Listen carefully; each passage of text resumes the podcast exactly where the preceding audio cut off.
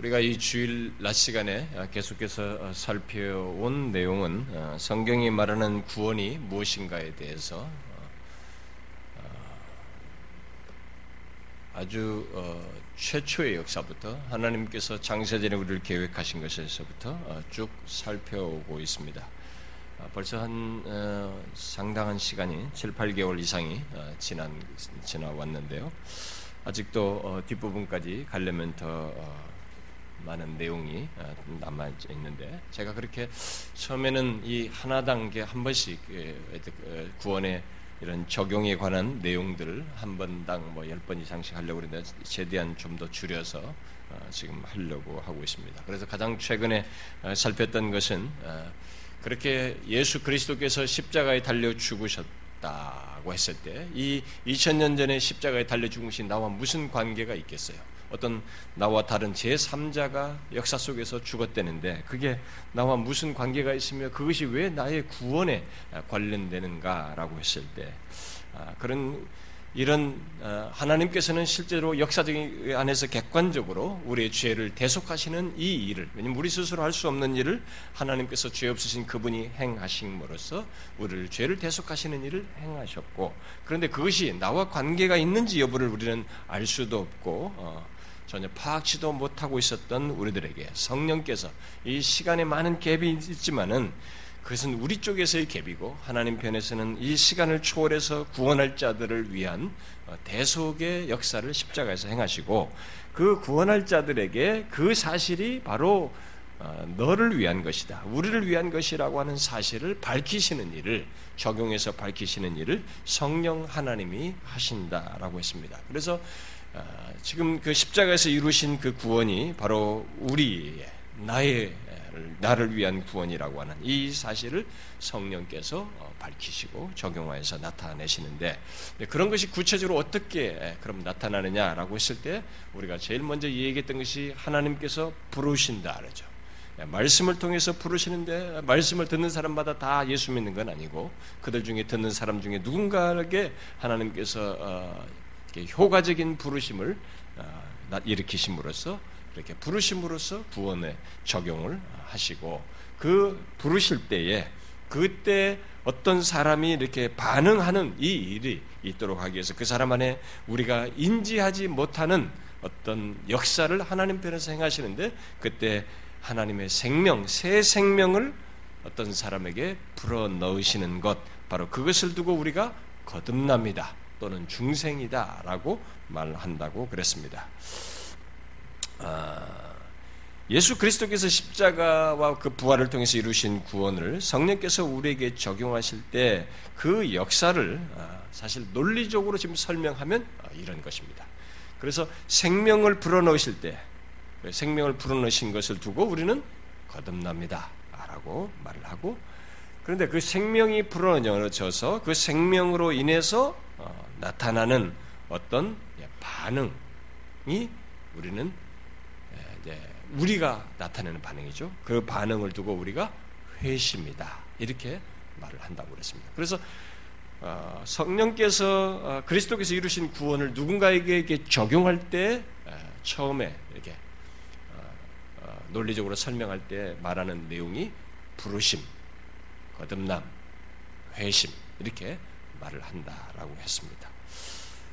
교회에서 우리가 교회를 다니지만 이런 것들을 이렇게 부분적으로 이렇게 분리해서 무슨 회심이네, 무슨 거듭남이네 이렇게 분리해서 들을 때는 이게 정리가 잘 안 되지만, 이렇게 체계적으로 할 때 우리가 조금 정리를 해볼 수 있기 때문에 여러분들이 이렇게 성경이 이런 걸 논리적으로 설명하는 것을 우리가 좀 알 필요가 있습니다. 자, 하나님께서 말씀으로 부르실 때 우리가 의식치 못하는 가운데서 생명을 불어넣으신 것은 거듭남이지만, 그 생명이 우리에게서 드러나서 내 자신이 거기에 반응적으로 하는 거죠. 그 생명에 대한 반응, 결국 그 생명의 결과로 나타나는 것이 회심이다 라고 했습니다. 그래서 이제 지난 시간까지 우리가 거듭남에 살폈기 때문에 오늘은 이 회심, 우리들의 반응에 관한 문제를 살펴보려고 합니다. 자, 이미 말한 대로 거듭남은 우리가 알지 못하게 일어나기에 이게 수동적이다.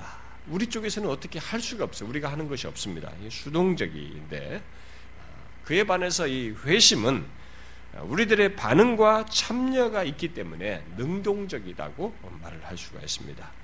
성경이 우리의 구원을 말하면서 어떤 사람들의 구원을 말하면서 성령의 적용사역에 의해서 있게 되는 바로 그 회심에 대해서 많은 내용들을 또 거기에 회심과 관련된 표현들을 하고 있기 때문에 그 부분을 지금부터 살펴보려고 하는 것입니다. 성경은 구약이든 신약이든 하나님께로 돌아가는 것 또는 돌이키는 것에 대해서 많이 말을 하고 있습니다. 그래서 여러분들 구약 같은 거 보면은 돌아오라 돌아오라고 하는 이런 말들이 굉장히 많이 있는 것을 보게 되죠. 그러니까 배역한 이스라엘에게 이스라엘 백성들 배역한 이스라엘아 돌아오라 이렇게 말하는 그런 성경 구절을 쉽게 보고 신약에서도 탕자가 어?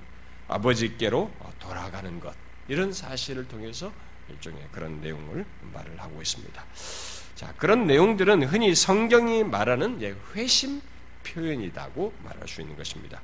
그런데 성경, 성, 성경의 그런 회심 표현을 오늘 본문에서 오늘 우리가 두 군데 읽었는데 그 두 군데 읽은 본문에서는 회개와 믿음으로 말을 하고 있는 것입니다. 그 성경에 나오는 많은 회심 표현을 구체적인 표현으로 오늘 본문은 두 가지로 얘기를 하는데 회개, 믿음 이렇게 말을 하고 있는 것이죠. 마가복음 일 장에서는 회개하고 복음을 믿으라. 회개와 믿음을 얘기하고 있습니다. 또 사도행전 이십 장에서도 하나님께 대한 회개와 우리 주 예수 그리스도께 대한 믿음 이렇게 두 가지로 말을 하고 있습니다. 아, 분명히 우리의 구원을 말하는데 아, 이렇게, 이렇게 죄에서 돌이켜 하나님께로 돌아가는 것 또는 회개하여 복음을 믿는 것으로 어, 그 결국은 회개와 믿음을 갖는 것으로 성경은 말을 하고 있습니다. 우리는 바로 이것을 이제 이 두 가지를 포함해서 회심이다라고 말을 하는 것이죠. 어, 제가 언젠가도 여러분들이 얘기했습니다만 어느 어, 지방의 도시에 가서 뭐 한 도시 전체 집회를 인도할 때 그 전체 집회 제가 주강사로 가서 저녁 집회만 제가 인도를 하고 있는데 그때 제가 아이들의 교사들이었기 때문에 아이들의 회심을 위해서 여러분 교사들이 수고해야 된다라고 하면서 제가 회심이라는 단어를 썼는데 그 끝나고 나서 어떤 목사님이 올라와서 회심이라는 단어는 이게 불교적인 용어입니다 이렇게 대뜸 얘기하고 제가 아주 난감한 그런 정말 제 잊을 수 없는 그런 경험을 했습니다. 그래서 제가 나중에 그분하고 얘기했죠. 저보다는 연배도 많으시고 이제 저, 저보다는 신학교도 선배이시고 아, 그러셨는데 제가 아, 목사님이 아, 그 그렇게 말한 것에 대해서 아, 성경이 말한 회심이 뭔지를 알고 얘기하셨습니까? 제가 물었어요. 아, 그러니까 모르시는 거예요. 아, 그건 개심이다, 회개다라는 말이 아니냐. 그래서 근데 그때도 그렇게 설명을 하셨습니다. 아, 성경은 예, 우리말로 설명하게 단어로 번역하는데 어려움이 있어요. 사실은요. 뭐 그런 어떤 종교로 이렇게 개심하는 걸 두고 그런 것은 어느 종교든 다 쓸 수는 있습니다. 그런데 우리가 영어로 말하면 이제 굳이 conversion이라고 얘기하는 이것을 회심 이렇게 얘기합니다. 그러나 성경에는 이 회심을 설명하기 위해서 그 회심의 내용으로 말하는 것이 회개, 믿음인 것이에요. 이 두 가지가 회심을 말하는 것은 알고 있느냐, 자기는 몰랐다는 거예요. 모르면서 어떻게 그렇게 대담하게 얘기를 하실 수 있느냐고 제가 좀 따졌습니다만은. 그러니까 우리가 쓰는 용어가 불교적인 용어다 한자어로 번역하는 것만 가지고 말할 수는 있는 게 아닙니다. 사실 우리는 용어상으로는 어쩔 수 없어요. 여러분 구약시대에도 이스라엘 주변의 다른 나라 사람들도 일종의 하나님을 엘로 부른 것입니다. 근데 성경에 보면 엘이라며요. 문이 엘. 우리도 하나님이라는 용어를 쓸 때는 이 엘자를 쓰듯이 히브리 말로 이렇게 그 쓰는 용어는 쓰는 것입니다. 중요한 것은 우리가 성경에서 말할 때 그것을 가지고 뭘 말하는가가 중요한 것이죠. 어쨌든 성경은 이런 돌아 하나님께로 죄에서 돌이켜 하나님께로 가는 것을 일종의 회심으로 얘기하는데 그것을 오늘 읽은 말씀은 두 개의 표현으로 얘기를 하는 것이죠. 회개, 믿음 이렇게 말하고 있습니다. 자, 우리는 이 부분을 이 회심에 대해서 몇 차례에 걸쳐서 구체적으로 살펴볼 것입니다. 각각에 대해서도요. 그러나 이 시간은 먼저 이 전체적으로 성경이 구원을 회심으로 말을 했을 때 이 회심, 전체적인 면에서 이 회심이 무엇을 말하는지를 개관적으로 오늘은 살펴보도록 하겠습니다. 이미 말한 대로 우리는 또 어떤 사람이 구원을 받는 것을 보고 그가 회심하는 것으로 이렇게 말을 하죠. 자, 그러면 구체적으로 회심한다라고 했을 때 이게 뭘 말하느냐? 먼저 정의부터 좀 할 필요가 있는데요. 후쿠마가, 후쿠마의 정의를 좀 빌리자면은 거듭난 사람이 먼저 이 설명을 이해해야 됩니다. 거듭난 사람이 이런 것 없이 일어나는 게 아니고 거듭난 사람이 의식적인 행동을 통해서 자신에게 의식적인 행동을 통하여 회개와 믿음 안에서 하나님께로 돌아가는 것을 말하는 것입니다.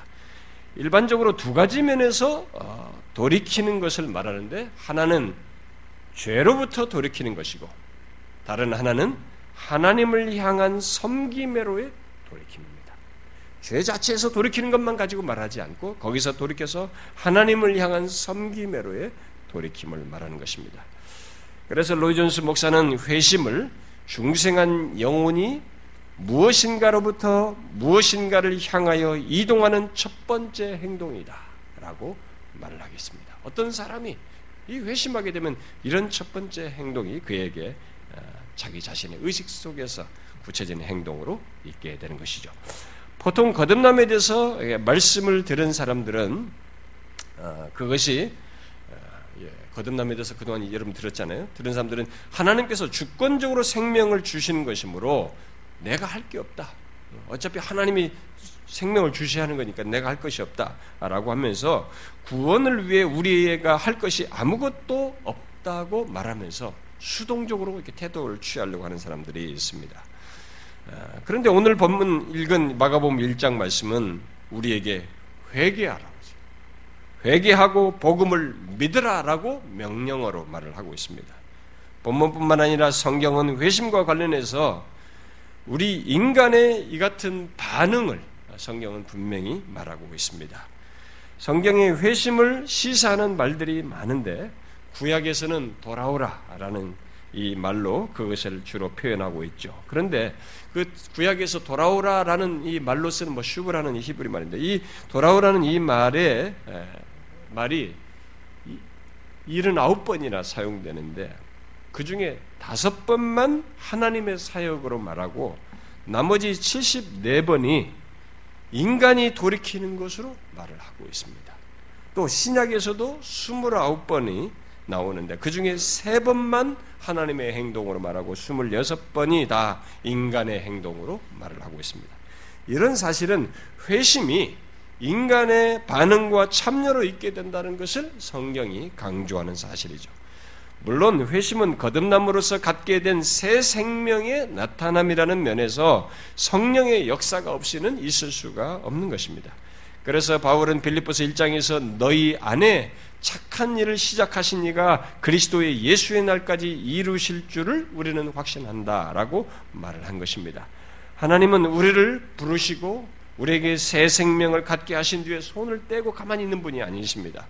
그런 면에서 회심의 근원은 파고 들어가 보면 바로 하나님이신 것을 알 수가 있습니다. 자, 그것을 알았던 선지자 예레미야는 여호와여 우리를 주께로 돌이키소서 그리하시면 우리가 주께로 돌아가겠나이다 돌아가겠사오니 라고 구하였던 것입니다. 그럼에도 앞에서 말한 대로 성경의 회심에 대한 표현의 대부분은 우리의 반응을 말하고 있습니다. 오늘 읽은 마가복음 일 장 말씀을 유시해서 사도행전 이 장에서 베드로가 설교를 했을 때 그 설교를 들은 사람들에게 베드로가 찔려서 어떻게 할 것이냐라고 물을 때 그들에게 이렇게 말했잖아요. 회개하여 각각 예수 그리스도의 이름으로 세례를 받고 죄사함을 받으라. 명령어로 말을 했어요. 또 바울도 빌립보 감옥의 간수에게 주 예수를 믿으라. 그리하면 너와 내 집이 구원을 얻으리라 라고 명령어로 말했습니다. 성경에는 그런 식으로 우리로 하여금 하나님께로 돌이키라고 한 말이 굉장히 많습니다. 구약에서 돌아오라는 모든 말과 모든 말도 다 같은 맥락입니다. 그런데 하나님은 그런 말씀을 통해서 우리들에게 죄로부터 돌이켜서 하나님께로 돌아오라고, 결국 회개하고 그리스도를 믿으라고 말을 하고 있는 것입니다. 그리고 실제로 회심하는 사람들은 다 보면은 그들은 이 말씀대로 회개를 해요. 회개를 하고 예수 그리스도를 믿는 것을 보게 됩니다. 회심한 사람들은 다 그런 사람들이죠. 곧 자신이 죄인인 것을 깨닫고 자신이 자신의 죄에 대해서 슬퍼하며 고백하는 일과 함께 오직 예수 그리스도 안에서 자신의 죄가 사함받는다는 것을 믿고 그리스도 안에서 하나님께로 돌아가는, 돌이키는 그런 모습을 갖는 것입니다. 자, 그러면 회심의 이런 구체적인 내용, 그럼 구체적으로 이 회개나 이 믿음에 대한 이런 구체적인 내용은 뒷 시간으로 더 상세히 다루기로 하고, 자, 먼저 성경에서 이 회심에 대해서 다양하게 말하고 있는 것부터 이 시간 좀 정리를 하도록 하겠습니다. 성경은 회심에 대해서 이런 회심 표현을 사용해서 다양한 회심을 말하고 있습니다. 제일 먼저 성경은 여러분이 아실지 모르지만 회심과 관련해서 여러 종류의 회심을 시사하는 그런 내용들을 말하고 있습니다. 제일 먼저 그 이스라엘 역사 속에서 이스라엘 민족 전체가, 또는 요나 설교를 듣고 요나의 설교되는 그날 당시에 아시리아의 니느웨가, 니느웨 성 전체가 하나님께로 돌이키는 소위 민족적인 회심에 대해서 말을 합니다. 아, 여러분이 알다시피 모세, 금송아지 사건 이후에 모세 아래서 온 이스라엘 민족이 하나님께로 회개, 회심, 돌이키는 것을 보게 되죠. 또 여호수아 아래서도 끝부분에 가서도 그러고, 사사 시대도 그런 일이 나고, 히스기야 아래서 또 요시야의 리더 아래서 그 민족적으로 하나님께로 돌아오는 그런 것이 있습니다. 만일 한국 교회가 이 한국 교회가 전체적으로 회개하여 하나님께로 돌이킨다면 그것 또한 이런 민족적인 회심과 유사한 것으로 말할 수 있을 것입니다. 그리고 성경은 어떤 사람이 일시적으로 자신의 생활을 정돈하고 돌이키는 모습을 그 사람이 보이다가 다시 타락하게 되는 그런 일시적인 회심에 대해서도 말을 합니다. 우리는 그 예로 씨 뿌리는 비유를 통해서 예수님께서 말씀하셨죠. 뿌리가 없어서, 씨가 뿌려졌지만 뿌리가 없어서 잠시 견디다가 넘어지는 자로 묘사된 그런 사람들이 있는 것입니다. 아, 또 이 바울이 믿음에 관해서 파선한 자를 얘기하면서 후메네오와 알렉산더 같은 사람을 얘기하죠. 또 데마도 그렇고 마술사 시몬 같은 사람도 그렇습니다. 일시적으로. 그래서 우리는 이렇게 일시적인 회심을 하는 사람들이 있는 거죠. 처음에 와서 뭔가 교회 와서 뭔가 이렇게 좀 예수를 믿을 것처럼 마음을 열고 움직이는 이런 사람들이 있습니다. 이런 일시적인 회심을 하는 사람들이 있습니다. 그동안 교회 생활을 오래 한 사람들이라면 여러분들은 그런 사례들을 많이 알고 있을 거예요. 한때 자신의 지난 날을 뒤로 하고 신앙생활을 하는 듯 하다가 언젠가 떠나는 사람들, 세상으로 떠나는 사람, 심지어 다른 종교로 떠나는 사람들, 이런 사람들을 보았을 겁니다. 이게 다 뭡니까? 일시적인 회심이에요, 성경이 말은. 그러나 성경은 그렇게 일시적인 회심만, 일시적인 것에서 끝나지 않고 결정적으로 회심하여서 열매를 맺는 참된 회심에 대해서 물론 주되게 그것을 말을 하죠. 이 회심은 고린도후서 칠 장에서 말하는 바대로 하나님 뜻대로 하는 근심에서 나오며 하나님께 헌신하는 생활로 나아가는 것입니다. 이 회심은 하나님을 거역하던 옛 생활을 진실로 회개하고 하나님께 대한 신앙을 가짐으로써 변화하여 그의 뜻을 쫓아 살고자 하는 그런 모습을 갖는 것입니다. 우리는 성경에서 그런 예들을 많이 보게 됩니다. 삭개오 같은 사람, 또 사울이 바울 될 때 이 바울이나 또 루디아나 빌립보의 간수 같은 사람, 또 오순절날 베드로의 설교를 듣고 초대교회 초대교회 회심한 회심하여서 초대교회의 구성원이 된 사람들, 그런 사람들에게서 우리는 이런 참된 회심자들을, 진정한 회심을 보게 됩니다. 그런데 성경은 또 다른 회심에 대해서 말을 합니다. 또 뭐가 있다는 말인가? 이것은 예수 그리스도를 믿지 않던 자가 그리스도인이 되는 그런 회심이 아니고, 그것은 그런 회심은 일평생에 한 번밖에 없는 것이기 때문에 어떤 면에서 보면은 그렇게 최초로 이게 예수 믿지 않던 상태에서 예수를 믿게 되는 것을 회심이라고 합니다만은 어, 이제 그것 말고 어, 그 성경이 예수를 믿는 상태에서 어, 그리스도인이 된 이후에 에, 범죄의 자리에 떨어졌다가 다시 돌이키는 것을 두고 또한 이 회심 표현을 사용하고 있습니다. 그래서 어떤 사람은 이런 것을 최초의 회심에서나 이 회심을 쓸 말이지 나중에 있는 것은 회개라고 표현하는 게 좋다고 그래서 회개로 말하기도 하는데 어쨌든 이 회심 표현을 쓰고 있기 때문에 이런 회심도 우리는 말할 수 있습니다. 그리스도인이 된 이후에 사람이 이렇게 범죄의 자리에 빠졌다가 다시 돌아오는 것입니다. 이것을 반복적인 회심이라고 말하기도 하고 후쿠마 같은 사람은 신자가 하나님으로부터 너무 멀리 떨어져 나갔다가 하나님께로 다시 돌아온 것이라고 하면서 이것을 제이의 회심이라고 말하기도 했어요. 예를 들어서 밧세바를 범한 후에 일 년이 넘도록 회개 없이 살다 지내다가 선지자의 지적을 받고 회개한 다윗의 예를 들 수 있습니다. 그래서 그가 시편 오십일 편에서 얼마나 처절하게 그런 하나님께로 다시 돌이키면서 그런 회개하는 것을 보게 됩니다. 사실 다윗은 여러분이 알다시피 이미 하나님의 신실한 백성이에요. 이미 회심한 사람이요 하나님의 마음에 합한 사람이었음에도 불구하고 죄로 인해서 하나님으로부터 멀어졌다가 다시 돌아오는 그런 모습을 보이지 않습니까? 또 베드로도 예수님을 부인했다가 돌아오는 모습을 보이게 됩니다.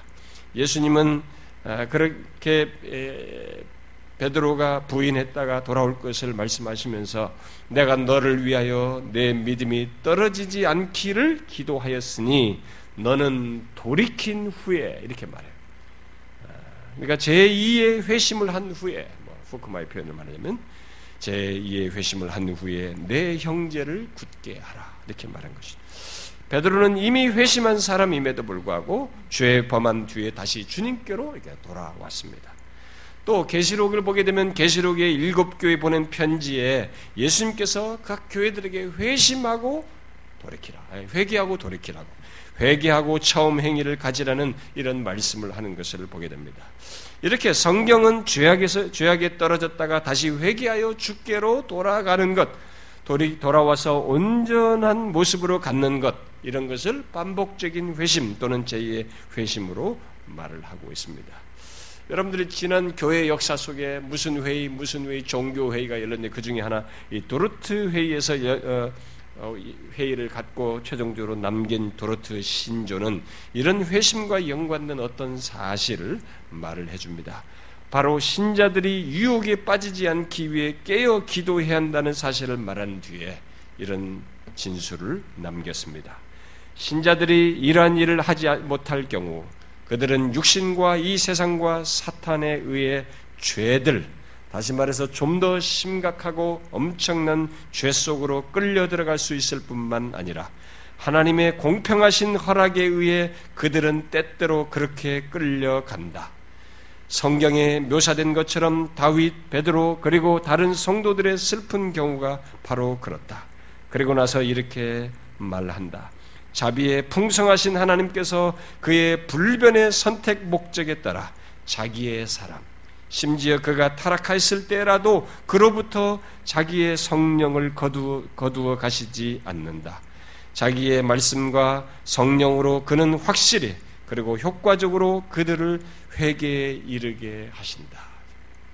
이렇게 멀리 떨어져 나가서도 다시 회개하여 돌아오는 이런 일이 있게 된다. 제이의 회심에 해당하는 그런 것이 있게 된다라고 말했습니다. 어쨌든 일반적으로 회심은 예수를 믿지 않던 죄인의 상태에서 결정적으로 또 단회적으로 돌이켜서 예수 그리스도를 믿는 자가 되는 것을 말하는데 성경이 회심에 사용하는 말들과 이 개념을 그리고 그렇게 다양하게 말하고 있어서 우리는 회심을 이렇게 다양하게 분류해서 말을 할 수 있습니다. 민족적, 일시적, 진정한, 또 반복적 회심. 자, 그런데 회심과 관련해서 많은 사람들이 오해하여 제기하는 것 중에 하나는 회심이 회심에 어떤 정형이 있는가? 어떤 사람이 회심하려면 이렇게 이렇게 어떤 말해줄 어떤 정형이 있는가 하는 것이에요. 여러분도 그동안 들어봤을 것입니다. 회심은 이러이러해야 한다라고 하면서 어떤 코스가 있어야 하는 것처럼 또는 어떤 정형으로서 말하는 것을 들어봤을 것입니다. 어떤 체험이 없는 한 참된 회심이 아니다라고 하면서 회심의 정형으로 어떤 어떤 것들을 특별히 말하는 것을 들어봤을 것입니다. 이 문제는 일반적으로 회심의 내용, 회심의 구성요소로 말하는 앞에서 말한 믿음과 회개 중 어느 것이 먼저 오느냐라는 질문과 함께 사람들이 각각 다른 주장을 하기 때문에 주로 생겨나는 문제입니다. 그래서 이 회개와 이 회심의 내용으로서 말하는 회개와 이 믿음의 관계를 먼저 정리해야 이 오해가 풀어진다고 봅니다. 제가 이미 말했듯이 믿음과 회개는 거듭난 사람들에게 필연적으로 함께 나타나는 것이어서 이게 뗄 수가 없어요. 불가분의 관리입니다. 어떤 사람들이 흔히 말하는 동전의 양면 같은 것입니다. 성경은 오늘 본문에서 말한 것처럼 이 두 가지를 함께 말하지 않아도 서로 분리될 수 없는 사건이고 경험으로 말을 합니다. 본문 마가복음 일 장에서는 회개하고 믿으라고 했는데 이 동일한 내용을 다른 곳에서는 마가복음 삼 장에서는 같은 것을 말하면서 그냥 단순히 회개하라 이렇게 말해요. 또 다른 경우에서는 믿으라고만 말을 합니다. 따라서 이 둘 중에 하나만 말한다고 해서 하나만 하라는 얘기는 아닌 것입니다. 오히려 그 둘 중에 하나만 언급되더라도 두 가지가 다 거기에 의도되었다는 것을 우리가 기억해야 되는 것입니다. 그렇게 이 회개와 믿음은 서로는 믿음은 서로를 자연스럽게 또 당연히 내포하여서 말한다고 할 수 있습니다. 그래서 파거스는 믿음은 항상 참여하는 것이고 참회, 참된 회개는 언제나 믿음을 동반한다. 믿음과 회개 두 가지는 표현되지 않는 중생, 이 두 가지로 표현되지 않는 중생이란 없다라고 말을 했습니다. 그러므로 어떤 사람이 만일 나는 회개만 하지 믿음은 싫어요, 믿음은 갖지 않을 거예요 라고 한다면 이것은 성경이 말하는 회심이 아니에요. 그 사람은 예수를 믿지 않는 것이, 제대로 믿지 않는 것입니다. 반대로 나는 예수는 믿지만 그렇게 회개는 별로예요, 하고 싶지 않아요 라고 말한다면 그것 또한 거듭남이나 회심과 상관이 없는 것입니다. 참 믿음은 회개하는 믿음이에요. 또 참 회개는 믿는 자만이 할 수 있는 것입니다. 그 이유는 참대, 참 회개는 믿음 없이 불가능하고 참 믿음은 회개가 없을 수 없기 때문입니다. 그런데 회심에 대한 오해, 많은 사람들이 교회 다니면서 이 회심에 대해서 오해를 많이 하는데 이 회심에 대한 오해는 주로 이 뗄 수 없는 회심의 두 내용에 대해서 사람들이 순서를 따지면서 주로 파생되고 있어요. 그래서 이 두 개 중에 믿음이 먼저냐, 아니다, 회심이 먼저냐라고 하면서 이렇게 말함으로써 혼란이 야기되고 있습니다. 저도 한때 이 앞선 신학자들의 그럴듯한 주장을 읽고 옳게 여기서 한쪽을 지지했어요. 주로 한쪽을 지지해서 말한 적이 있습니다. 자, 그러면 질문해 보겠습니다. 여러분들은 회심을 하려면, 어? 구원을 받으려면 회개를 먼저 해야 됩니까? 먼저 믿고 회개해야 됩니까?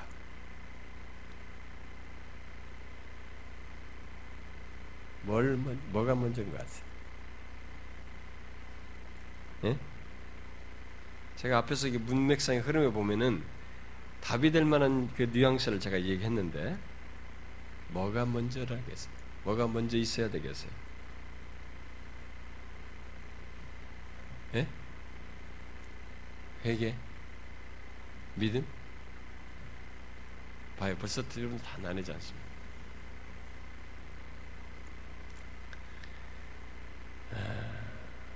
여러분들에게 예수, 여러분들이 예수를 믿게 될 때, 회심하게 될 때 먼저 믿고 회개하는가 아니면 회개하고 예수를 믿는가? 라는 질문이 야기됩니다. 그래서 많은 사람들이 이 질문을 가지고 이 회심 문제에 대해서 다른 주장들을 펼치는 것입니다.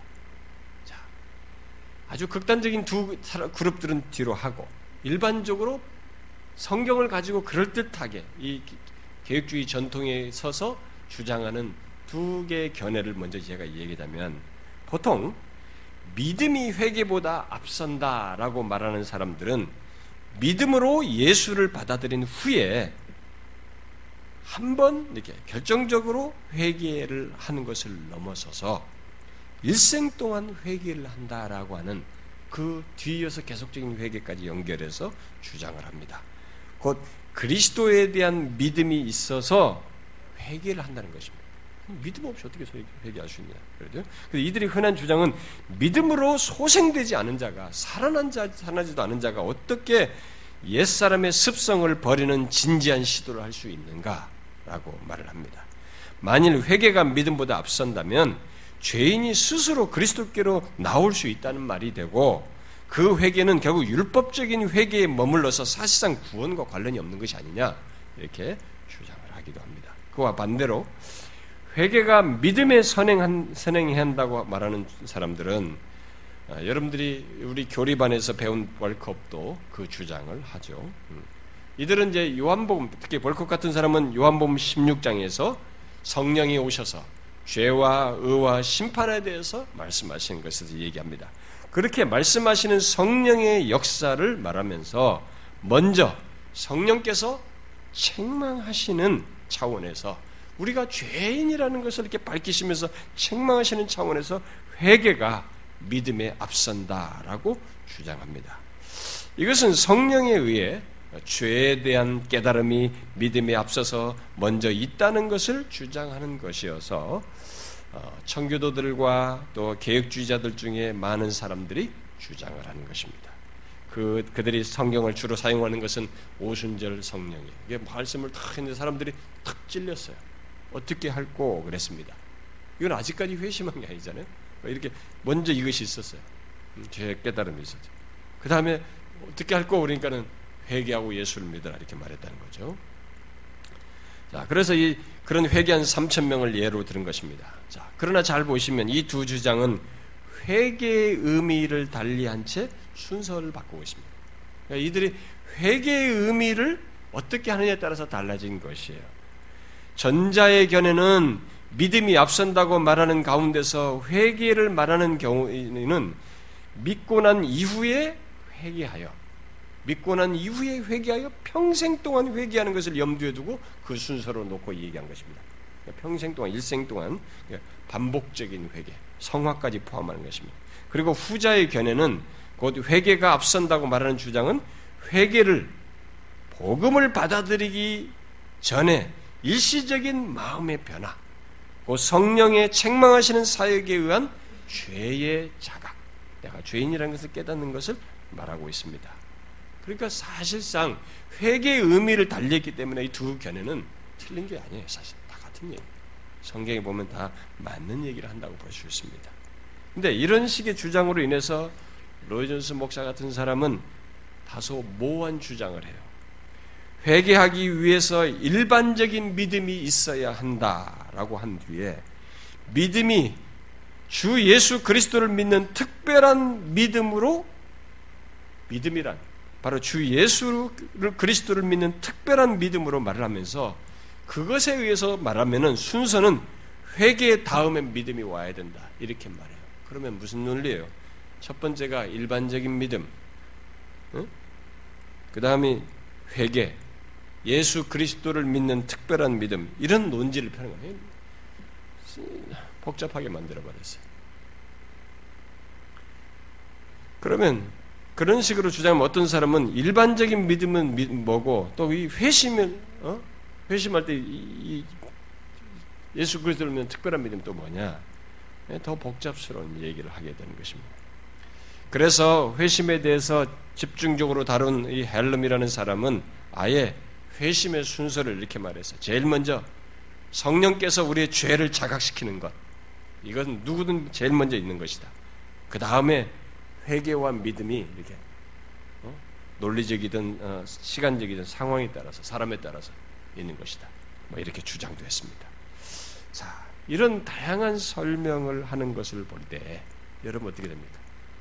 이게 어려운 요소가 있는 것이에요. 그 어려움이 뭐냐 이거죠. 그것 때문에 우리가 헷갈리는 것입니다. 그래서 저는 이 두 가지 순서 문제에 대해서 우리들이 무리한 주장을 하지 말아야 한다고 생각합니다. 논리적으로는 거듭남으로 새 생명이 주어지고 성령의 죄 책망으로 인해서 회개의 어떤 일을 할 수 있고 또 성령의 역사 속에서 믿음을 선물로 가져서 회개를 한다라고 할 수 있습니다. 그 가운데서 믿음과 회개는 불가분리, 분리되지 않고 함께 있는 것으로서 믿는 순간에 회개하게 되고 또 진실로 회개하게 되면 동시적으로 참된 믿음을 갖는다고 할 수 있어요. 그러니까 믿음과 회개 중 어느 하나가 다른 하나의 원인이 되기, 원인이 되는 것이 아니라 두 가지가 다 성령 하나님과 그의 말씀이 함께 역사하여 함께 일어나는 것으로 봐야 한다는 것입니다. 그래서 머레이 같은 사람은 어느 쪽도 앞서는 것이 아니다. 구원에 이르는 믿음은 참여하는 믿음이며 생명에 이르는 회개는 또한 참된 믿음의 회개이다. 같이 엉켜 있어요. 회개 이야기하면 거기 믿음이 들어가 있고 믿음 얘기하면 거기 회개가 서로가 엉켜 있는 것입니다. 자, 그럼에도 해결할 문제가 있죠. 현실적으로 사람들은 이것이 먼저다 저것이 먼저다라는 주장을 끊임없이 하고 있고 그래서 나름 각자의 주장을 말하기 위해서 성경과 자신들의 경험을 들이대면서 이 회심을 설명을 하고 남들에게 소개하고 이렇게 이렇게 해야 회심한다라고 주장을 하는 것입니다. 왜 사람들은 이렇게 헷갈리는 다른 주장을 하고 있는 것일까? 그것은 사람들이 논리적으로 이것이 먼저다 저것이 먼저다라고 말은 할 수 있을지 몰라도 경험상에서는 반드시 그 순서대로 되는 것이 아니기 때문에 그런 것입니다. 이걸 우리가 잘 이해하셔야 됩니다. 이것은 성경도 증거하는 바입니다. 성경도 개인마다 회심의 체험이 다르다고 하는 것을 우리에게 말해주고 있습니다. 이 사실을 아는 것이 굉장히 중요한 것입니다. 회심은 사람의 조건에 따라 사람의 마음 상태에 따라 순서를 달리해서 느껴질 수 있는 거예요. 각 사람마다 어떤 사람의 조건에 따라서 달리 이 순서가 달리 느껴질 수 있는 것입니다. 다시 말해서 죄와 예수 그리스도 중에 어느 것이 자신의 의식 속에서 또는 마음 속에서 더 주도적이냐에 따라서 그 순서가 다르게 느껴진다라는 것입니다. 어떤 사람은 죄가 더 주도적이어서 믿음보다 회개하는 것이 더 강하게 느껴지는 것입니다. 더 그것이 더 심각하게 느껴지고 다가오는 거예요. 반대로 어떤 사람은 예수 그리스도, 예수 그리스도께서 우리를 이렇게 구원하시고 이를 받아주신다는 이 예수 그리스도가 더 주도적이어서 믿음이 더 강하게 드러나고 회개는 상대적으로 두드러지지 않는 것처럼 보일 수 있는 것입니다. 그 가운데서 어떤 사람은 죄에 대한 감정이 더 우세한 겁니다. 막 은혜에 대한 감정보다 죄에 대한 이 감정이 더 우세할 수 있어요. 그리고 어떤 사람은 죄에 대한 용서와 용납하여 주심 그 은혜에 대한 감격이 더 우세할 수 있는 것입니다. 이렇게 회심에는 다양성이 있습니다. 이런 다양성을 무시하고 회개와 믿음 중 어느 한쪽을 택하여서 회심은 이러이런 체험을 먼저 해야 한다고 하면서 정형화하는 것은 성경을 무시하는 것입니다. 이와 관련해서 바빙크는 다음 같은 말을 했어요. 참 도움이 될 말을 했습니다. 회심은 본질에 있어서는 하나이지만 경험하는 사람들과 발생하는 환경에 따라서 다른 형태를 띈다.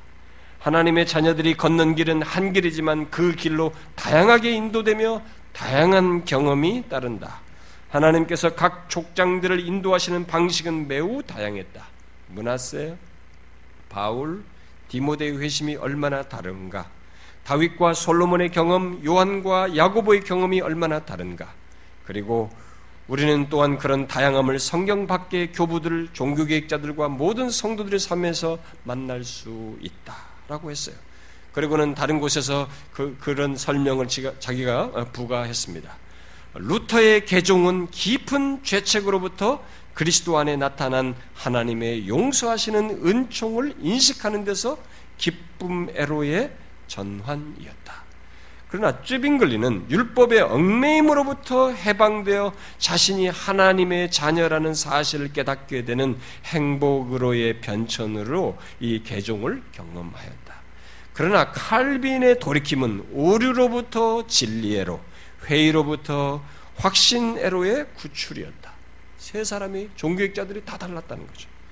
이렇게 부요한 하나님의 역사 속의 영적 생명력을 다양한 것을 보는 눈은 우리가 그것을 가진 그런 다양한 역사를 가지게 될 때, 그걸 보는 눈을 갖게 될 때, 바빙크는 우리의 미약한 방식에 따라 다른 이들을 판단하는 일을 멀리할 수 있게 된다. 이걸 가져야 사람들을 함부로 잘못 판단하는 일을 하지 않는다는 것입니다. 그러면서 다음과 같이 덧붙였어요. 오직 한 가지 방법만을 인정하여 자신들이 가졌던 혹은 가졌다고 주장하는 동일한 영적 경험을 증언하지 않으면 회심한 것이 아니라고 여기는 사람들이 있다. 하지만 성경은 그런 편협한 한계 안에 갇혀있지 않으며 훨씬 더 풍성하고 폭넓다. 진정한 회심은 사람들이 성취하는 것이 아니라 하나님께서 말씀하시는 것으로 이루어지는 것이며 섭리와 경험의 다양성 안에서 옛사람의 죽음과 새사람의 소생으로 이루어지고 또한 이루어져야만 한다라고 했습니다. 이런 다양성을 염두에 두고 우리는 어떤 정해진 체험 과정을 강요하거나 자기 개인의 회심 경험을 다른 사람들에게 강요하는 일을 해서는 안 되는 것입니다. 성경은 바울처럼 갑작스럽게 회심하는 사람을 말하는가 하면 디모데처럼 그의 할머니, 부모로부터 대를 이은 그 신앙의 가정 속에서 양육받는 가운데 점진적으로 회심하는 사람도 있기 때문에 그렇습니다. 그런 맥락에서 어떤 사람은 예를 들어서 우리에게 요즘 우리나라에 많이 번역된 씨에스 루이스 같은 사람은 상당히 지성적인 엘리트입니다. 이 씨에스 루이스 같은 사람은 지성적인 굴복 속에서 회심으로 나오는 일을 했던 것이죠. 또 그에 반해서 여러분이 잘 알던 어거스틴 같은 사람은 의지적인 굴복 속에서 아이들의, 아이들의 소리가 들리더만 책을 읽으라고 하면서 했을 때 그 성경책을 펴서 읽었는데 그 성경책을 읽었을 때 의지적인 굴복 속에서 회심으로 나오는 일이 있는 것이죠. 또 어떤 사람은 예를 들어서 존 번영 같은 사람은 감정적인 동요 속에서 오랫동안 내면적인 정서적인 갈등의 고통 이후에 그리스도 안에서의 안식과 평안을 얻는 그런 경험을 할 수도 있는 것입니다. 어떤 사람은 지적인 것으로 자극 스타트가 돼가지고 어떤 사람은 의지적인 것을, 어떤 사람은 이 감정적인 것을 가지고 자극이 돼서 스타트 될 수도 있다라는 것입니다. 그런데 어떤 사람들은 이 특별히 뭐 청교도들의 이런 어, 어, 회심관이나 이런 것들 말하는 사람들은 이 존 번연의 회심을 정령으로 얘기해. 존 번연처럼 이렇게 고뇌스러운 과정을 가진다고. 이런 과정을 거친 다음에 해야 참된 회심이다라고. 죄에 대해서 이런 깊은 고뇌 속에 뭐 해야 참된 회심이다고 이렇게 말하면 아닙니다. 그건 아니에요. 회심은 어떤 특정 경험을 정령으로 해서 말할 수 없고 또 해서도 안 됩니다. 왜냐하면 하나님은 자기 백성들을 동일한 방식으로 회심의 경험을 갖도록 하시는 분이 아니기 때문에 그렇습니다. 그런데도 경건주의자들과 옛날에 이 경건주의자들과 신비주의자들은 회심의 코스를 말하면서 먼저 영혼의 고뇌를 지나서 진정한 회심으로 나아가는 것으로 그들은 말하는 잘못을 범했습니다. 청교도들을 오해하는 사람들 중에도 그런 식으로 하는 사람들이 있었어요. 그건 아닙니다. 성경이 우리의 구원을 말할 때, 회심을 말했을 때 강조하는 것은 어떻게 회심하느냐, 또 언제 회심했는지를 네가 아느냐, 이 구원파들, 이단들이 주로 써먹는 방법이니 그런 것이 아니에요. 성경은 그걸 강조하지 않습니다. 성경이 강조하는 것은, 회심을 말하면서 강조하는 것은 두 가지의 주요 내용이 있느냐는 거예요. 회개와 믿음이 있느냐는 것이. 옛 생활로부터 돌이키는 그런 회개가 있었고 예수 그리스도를 구세주와 주로 믿는 이 믿음이 있었느냐, 이 두 가지가 있느냐는 것을 말하는 것입니다. 이 맥락에서 한번 보십시오. 여러분은 어떻습니까? 여러분은 분명히 이 두 가지가 있었습니까? 여러분들이 분명히 옛 생활로부터 돌이켜서 예수 그리스도를 자신의 구세주일 뿐만 아니라 자신의 주로 믿는 그런 믿음이 자신들에게 분명히 있게 되었느냐라고. 만일 죄에 대해서는 조금 깨달음도 있고 어떤 후회는 했는데 복음의 능력을 알지 못하고 예수 그리스도를 구주와 주로 믿지 않는다면 그것은 회심한 것이 아닙니다. 그 사람은 일시적인 회심 같은 것을 한 것이 되는 거죠. 반대로 예수 그리스도 안에 있는 구원이 어떠한지를 알고 막 한때 막 기뻐하지만 옛 생활로부터 돌이키는 회개가 없다면 그 또한 회심이 아닌 것입니다. 이런 얘기를 우리가 성경이 말한 이런 사실을 꺼내서 얘기했을 때 교회 당 안에 있는 사람들이 상당수는 어떤 사람은 불쾌할 수도 있습니다. 내가 지금 교회 다닌 지가 몇 년인데 내가 예수 믿은 지가 몇 년인데 나에게 근본을 건드리냐라고 말할지 모르겠습니다. 누구도 상하기 위함이 아닙니다. 우리는 주님 앞에 가기 전까지 믿음에 서 있는지 먼저 정확하게 알고 구원을 정확히 소유한 상태에서의 신앙과 삶을 가져야 됩니다. 그것이 아니면 교회 나오는 것은 의미가 없어요. 교회 나오는 왜 나오는 것입니까? 우리는 교양적인 사람이 되고 싶어서 온 겁니까? 그건 아니지 않습니까? 이 시간에 놀아도 얼마나 재미있게 놀 수 있는 것이 많습니까? 얼마든지 더 다른 식 교회를 나올 때는 일차적으로 이런 성경이 말한 구원을 알고 소유하기 위함이 아닙니까? 그 가운데서 구원을 소유한 자로서 하나님의 이름과 영광을 위해서 살기 위함이 아닙니까? 그래서 정령 교회에 나와 있으면 자기 자신에게 있어서 이런 회심을 가진지 자기가 가진 자인지 물어야 할 것입니다. 우리가 앞으로 더 상세히 살피겠습니다만은 회개와 믿음을 각각 살피면서 살피겠습니다만 분명히 내가 옛 생활로부터 돌이켜 회개하는 것이 있었는가? 또 예수 그리스도를 자신의 구세주와 주로 믿고 있는가라고 물어야 합니다. 이것이 나에게 분명히 변화가 생겼는가, 이런 회심을 가졌는가를 물어봐야 하는 것입니다. 어떤 사람은 예수를 믿으면서도 계속 옛생활, 예수 믿기 전에 옛생활을 못 버려요. 못 버린 사람이 있습니다. 회심치 않은 것입니다. 또 어떤 사람은 자기가 예수를 믿는다고 하지만 자기의 구원주로만 알지 그분의 다스림을 받질 않아요. 그분이 자신의 주가 되신다는 것에 대한 그 신앙이 없어요. 예수님은 나를 죄에서 구원하셨어요. 구세주만. 그 구원주로만. 그 구세주라는 거 하는 것 속에는 분명히 그분이 나의 구원주이시다고 하는 주되심이 있는 것입니다. 어떻습니까? 여러분들이 두 가지를 다 가지고 있습니까? 그래서 예수를 믿게 되었습니까?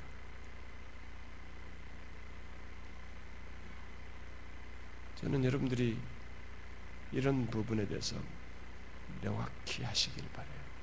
왜냐하면 이것은 여러분들과 제가 지금 이 땅에서 뭔가 열심히 하잖아요. 뭔가 지금 추구하잖아요. 뭔가 막 다음 다음 계획을 세우잖아요.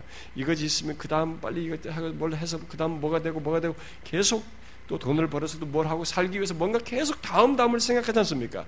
이 다음 다음을 생각하면서 우리가 지금 몰입하고 추구하는 게 다 뭡니까? 길어봐야 몇 년이에요? 몇십 년짜리입니다. 우리가 이 세상에서 아무리 모든 걸 투자하고 마음을 쏟아도 길어봐야 몇십 년 사용할 것을 위해서 쓰고 있습니다. 그러나 구원은 영원한 것입니다. 영원한 문제예요. 여러분들의 영혼의 영원한 문제를 얘기합니다. 여러분들 중에 모든 사람이 자기 삶의 주변에 최소한 가까이 조금이라도 아는 관계인 사람들이 뜻하지 않게 어느새 죽었다는 소식을 들은 적이 있을 겁니다. 정말로 뜻하지 않게. 아니, 그 사람이 죽었대. 여러분들이 그런 경험을 할 것입니다. 우리도 그 같은 대상 속에 있는 것입니다. 우리가 이 세상에 살 동안에 말할 수 있는 얘기가 이 구원 얘기는요. 죽으면 끝이에요. 그 이전에 생각해 볼 내용입니다. 그래서 우리들은 이 문제, 예수를 믿는다고 할 때 성경이 말하는 이 사실을 소유하여서, 성경이 말하는 이 구원을 소유하여서 예수를 믿고 있는지를 보아야 하는 것입니다. 그냥 예배당에 왔다 갔다 하는 것이 아닙니다. 진실로 옛생활에서부터 돌이켜 회개하여 예수 그리스도를 자신의 주로 믿고 있는지를 보아야 합니다. 어떻습니까? 여러분들은 이 두 개가 있습니다. 두 가지의 내용이. 그래서 회심한 자입니까?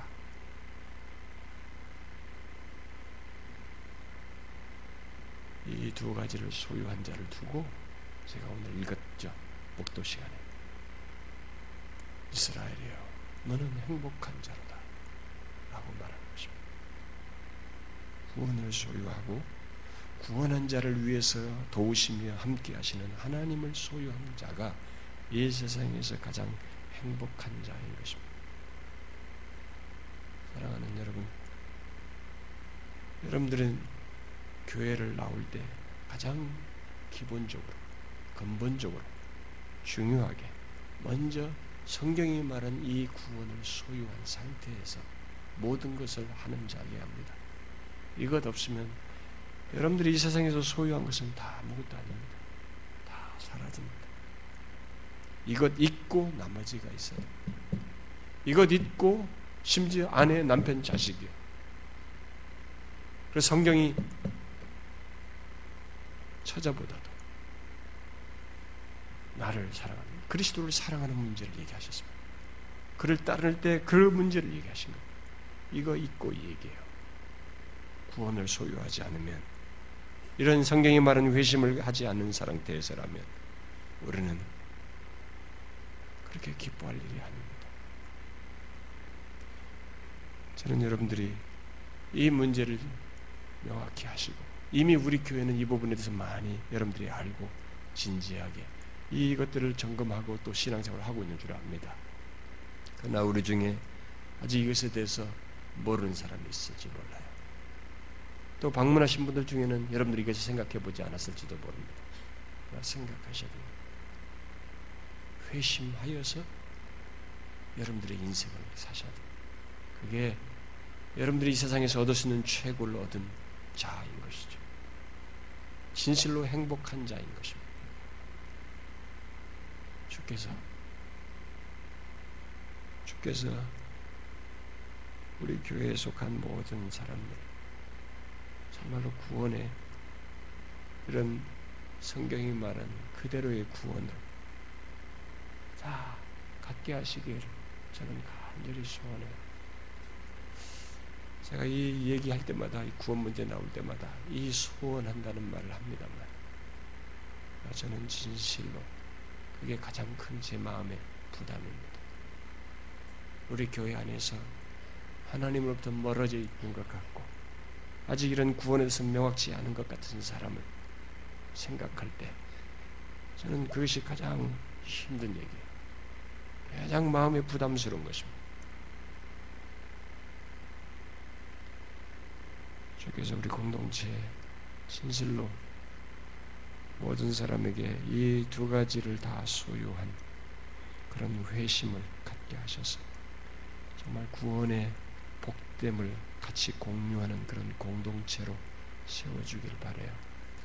혹시 여러분들 중에 이것에 진지한 고민을 가지시거든, 여러분 아주 자학적이지만 않으면, 자기를 파괴하는 식으로만 아니면 성경을 따라서 진지하게 고민하는 건 좋습니다. 혹시 어떤 사람은 이렇게 주님으로부터 멀리 나가 있는 사람이시지만 정말 제이의 회심이 필요한 사람이 있는지 모르겠습니다. 돌아오십시오. 돌아오셔야 됩니다. 주께로 돌이켜 주님과 온전한 관계로 가지셔야 합니다. 우리에게 그런 은혜를 주시기를 바랍니다.